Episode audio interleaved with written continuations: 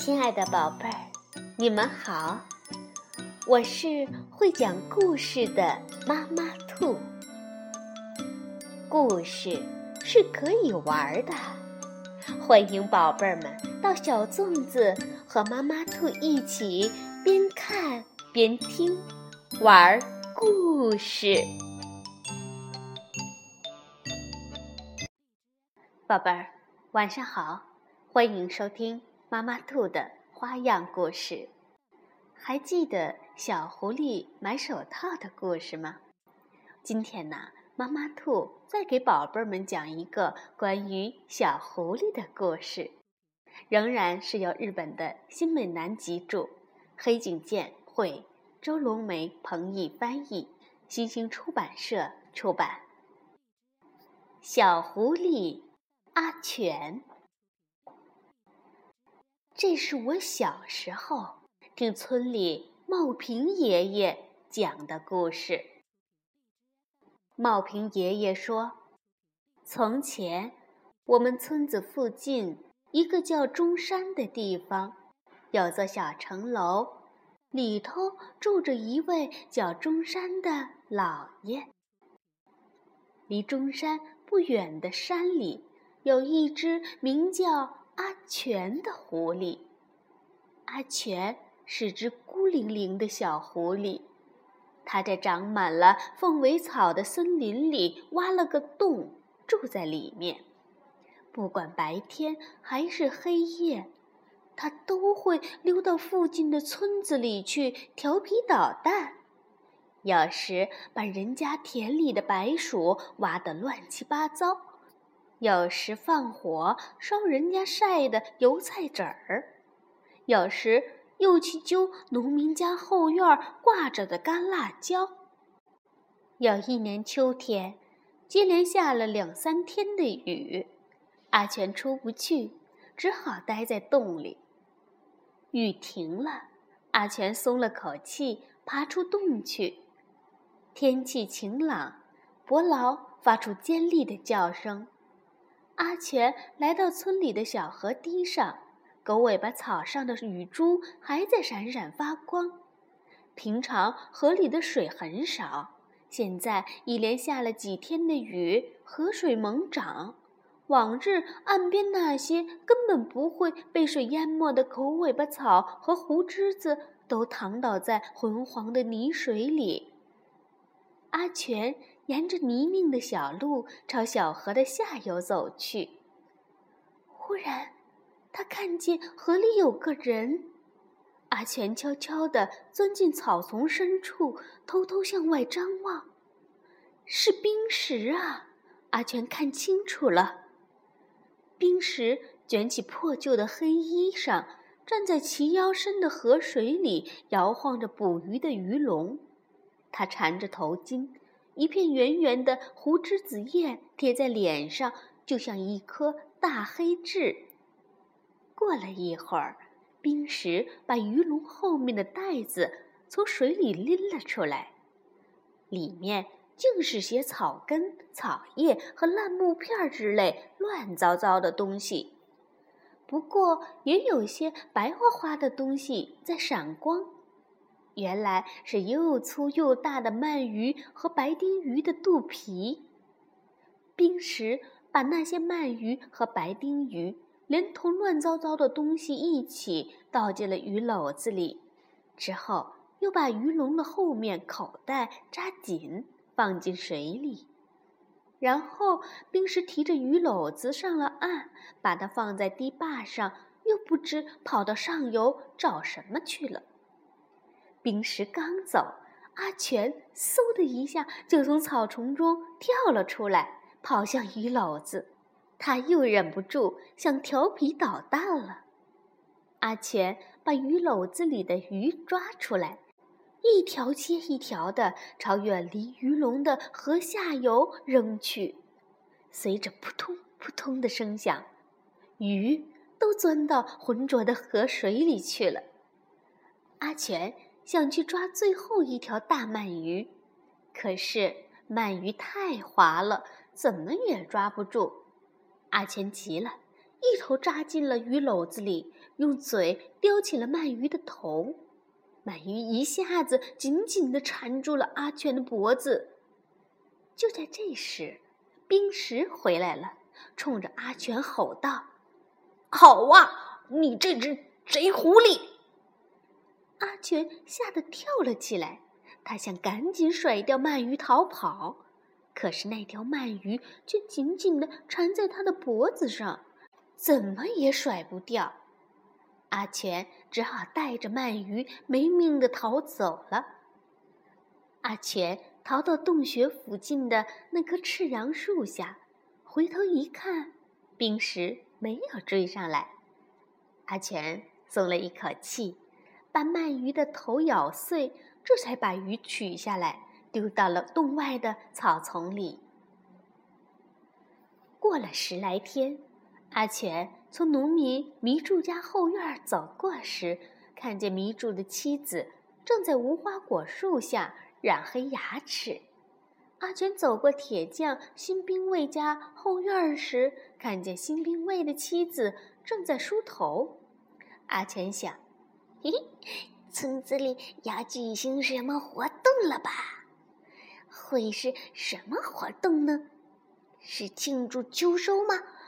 如果是庆祝活动，应该听到敲鼓、吹笛子的声音呐。至少神社里应该挂幡子啊。阿全边走边想，不知不觉来到了门外有一口红桃水井的冰石家附近。只见快要塌了的小房子里聚集了许多人，衣着整齐、腰里掖着手巾的女人们正在门外的灶前烧火，大锅里不知咕嘟咕嘟的煮着什么东西。啊，原来是葬礼呀！阿全想，冰石家谁去世了呢？过了中午，阿全跑到村外的坟地里，躲在地藏菩萨的背后。天气晴朗，远处城楼上的瓦片闪闪发光。坟地里石蒜花盛开，像铺了一片红地毯。这时，从村里传来了当当的钟声，这是出殡的信号。很快。身穿白衣服的送葬队伍就走了过来，人们进入坟地，传来了说话声。他们走过的地方留下了一片被踩倒的石蒜花。阿全直起身子查看，冰石穿着白色的丧服，捧着一块灵牌，平日里像红薯一样健康的脸，今天显得无精打采。哦，是冰石的妈妈去世了。想到这里，阿全把头缩了回来。这天晚上，阿全在洞里想：一定是卧床不起的冰石妈妈说想吃鳗鱼，冰石才带着鱼龙出门的。可是我呢？却捣乱、搞破坏，把鳗鱼放走了。冰石妈妈肯定就是因为没有吃上鳗鱼才去世的。她临死前一定还在想：啊，好想吃鳗鱼呀，好想吃鳗鱼呀！唉，我要是不捣乱就好了。这一天。冰石正在红桃井边淘麦子。以前，冰石和妈妈相依为命，现在妈妈一死，就剩下他孤零零一个了。冰石跟我一样，也变成孤零零一个了。阿全从库房后面看着冰石，这样想到。阿全离开库房，刚要走开，就听见不知从什么地方传来了叫卖沙丁鱼的声音。沙丁鱼便宜了，新鲜的沙丁鱼！阿全闻声跑了过去，这时，迷住的妻子在后门喊道：“买沙丁鱼！”鱼贩把载着沙丁鱼筐的车子停靠在路边，两手捧起一把闪闪发亮的沙丁鱼，走进了迷住家。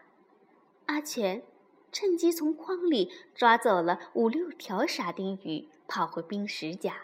他把沙丁鱼从后门扔进冰石家。转身就朝自己的洞跑去。阿全跑到一个山坡上，回头一看，冰石在井边淘麦子的身影已经变得很小很小了。阿全想，这是自己为了赔偿冰石的鳗鱼做的第一件好事。第二天，阿全在山里捡了一大捧的栗子。跑着来到冰石家，这时候正是午饭时间。阿全从后门往里一看，冰石正端着饭碗在那里发呆。奇怪，他的脸上还有伤，出了什么事儿呢？阿钱正纳闷儿，就听见冰石自个儿嘟嘟囔囔地说开了：“到底是谁把沙丁鱼扔到我家来的呢？”害得我被当成小偷，被卖鱼的那家伙狠狠的揍了一顿。这下可闯祸了，阿全想。原来可怜的冰石是被鱼贩揍成了这个样子。阿全悄悄地绕到库房门后，放下栗子回去了。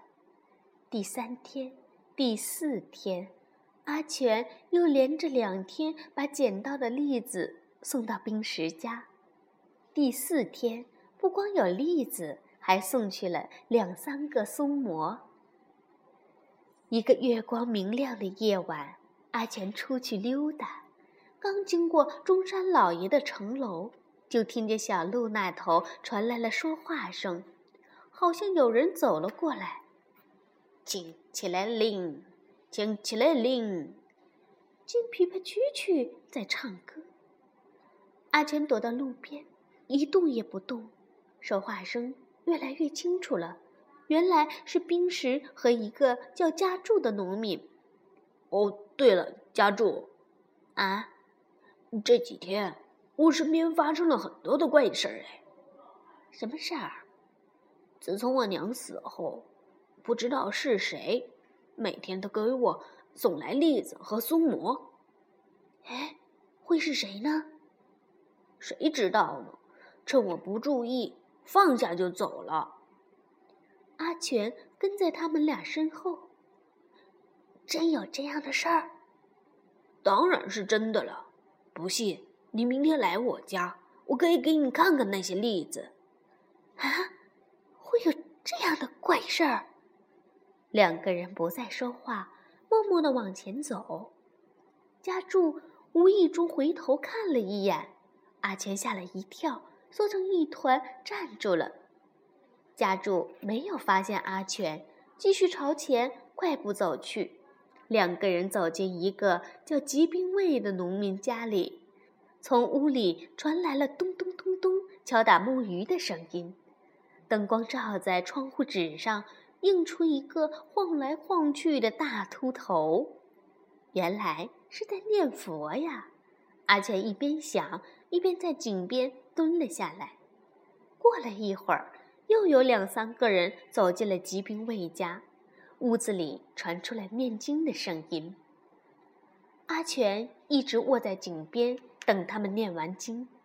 冰石和家柱一起回家，阿全想听听两个人说什么，就踩着冰石的影子跟在后面。走到城楼前面的时候，家柱说话了。你刚才说的事儿，准是神灵干的。什么？冰石吃了一惊，盯着家柱的脸。我刚才一直在想，那好像不是人干的，一定是神灵看你一个人孤零零的，很可怜，就赐给你好多东西。是吗？当然了。所以，你只要每天好好感谢神灵就行了。嗯，哼！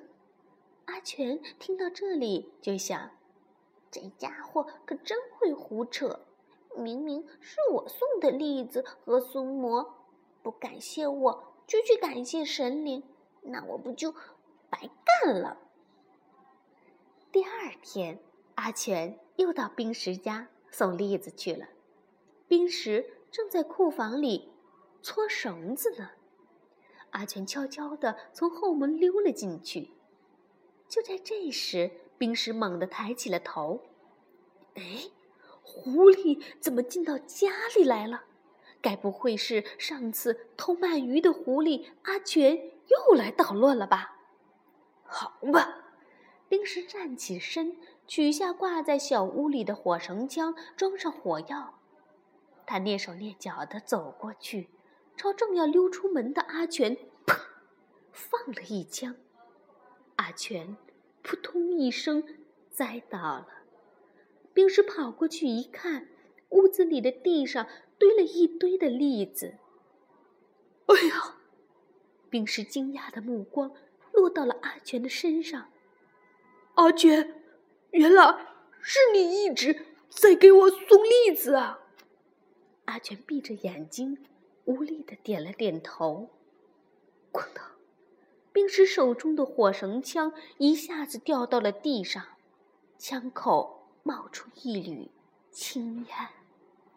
好了，宝贝儿，这个动人的故事就讲完了。小狐狸阿全虽然很淘气，但是也很善良，对不对？晚安，宝贝儿。